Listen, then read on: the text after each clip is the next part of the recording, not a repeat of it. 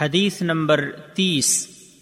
عن ابي هريره رضي الله عنه عن النبي صلى الله عليه وسلم قال من غدا الى المسجد وراح اعد الله له نزله من الجنه كلما غدا او راح. صحیح بخاری حدیث نمبر چھ سو باسٹھ اور صحیح مسلم حدیث نمبر دو سو پچاسی، چھ سو انہتر۔ مساجد اور اللہ کی عبادتوں سے اسے آباد کرنے والوں کی فضیلت۔ ابو حریرہ رضی اللہ تعالی عنہ سے روایت ہے کہ رسول اللہ صلی اللہ علیہ وسلم نے فرمایا جو شخص مسجد میں صبح و شام بار بار حاضری دیتا ہے، اللہ تعالی جنت میں اس کی مہمانی کا سامان کرے گا۔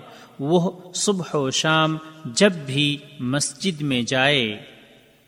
فوائد نمبر ایک اس حدیث میں اللہ تعالی کے نزدیک مساجد کا مقام و مرتبہ اور ذکر و شکر اور عبادتوں سے اسے آباد کرنے والوں کی فضیلت بیان کی گئی ہے۔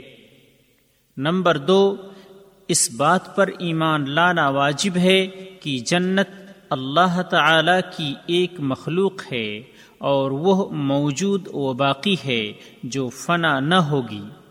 اور اللہ تعالی اپنے بندوں کی تجدد عبادت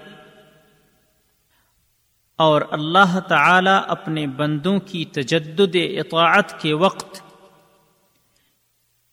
ان کے خاطر اپنی قسم ہا قسم نعمتوں کو تیار کرتا ہے۔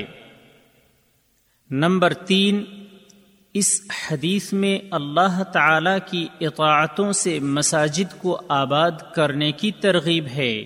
لہذا ایک مسلمان کے لیے یہ ضروری ہے کہ مساجد کی عظمت کا خیال رکھتے ہوئے اچھے کپڑوں، پاکیزہ وضع قطع اور خوشبوؤں سے معطر حالت میں مسجد میں داخل ہوں اور گندے اور بدبودار لباس پہن کر اس کے اندر نہ آئیں۔ اور اس کے اندر لا یعنی کاموں سے گریز کریں۔ نمبر چار، اس حدیث میں غدوہ اور روحا سے مقصود مساجد آنا اور جانا ہے۔ راوی کا تعارف ملاحظہ ہو حدیث نمبر تیرہ۔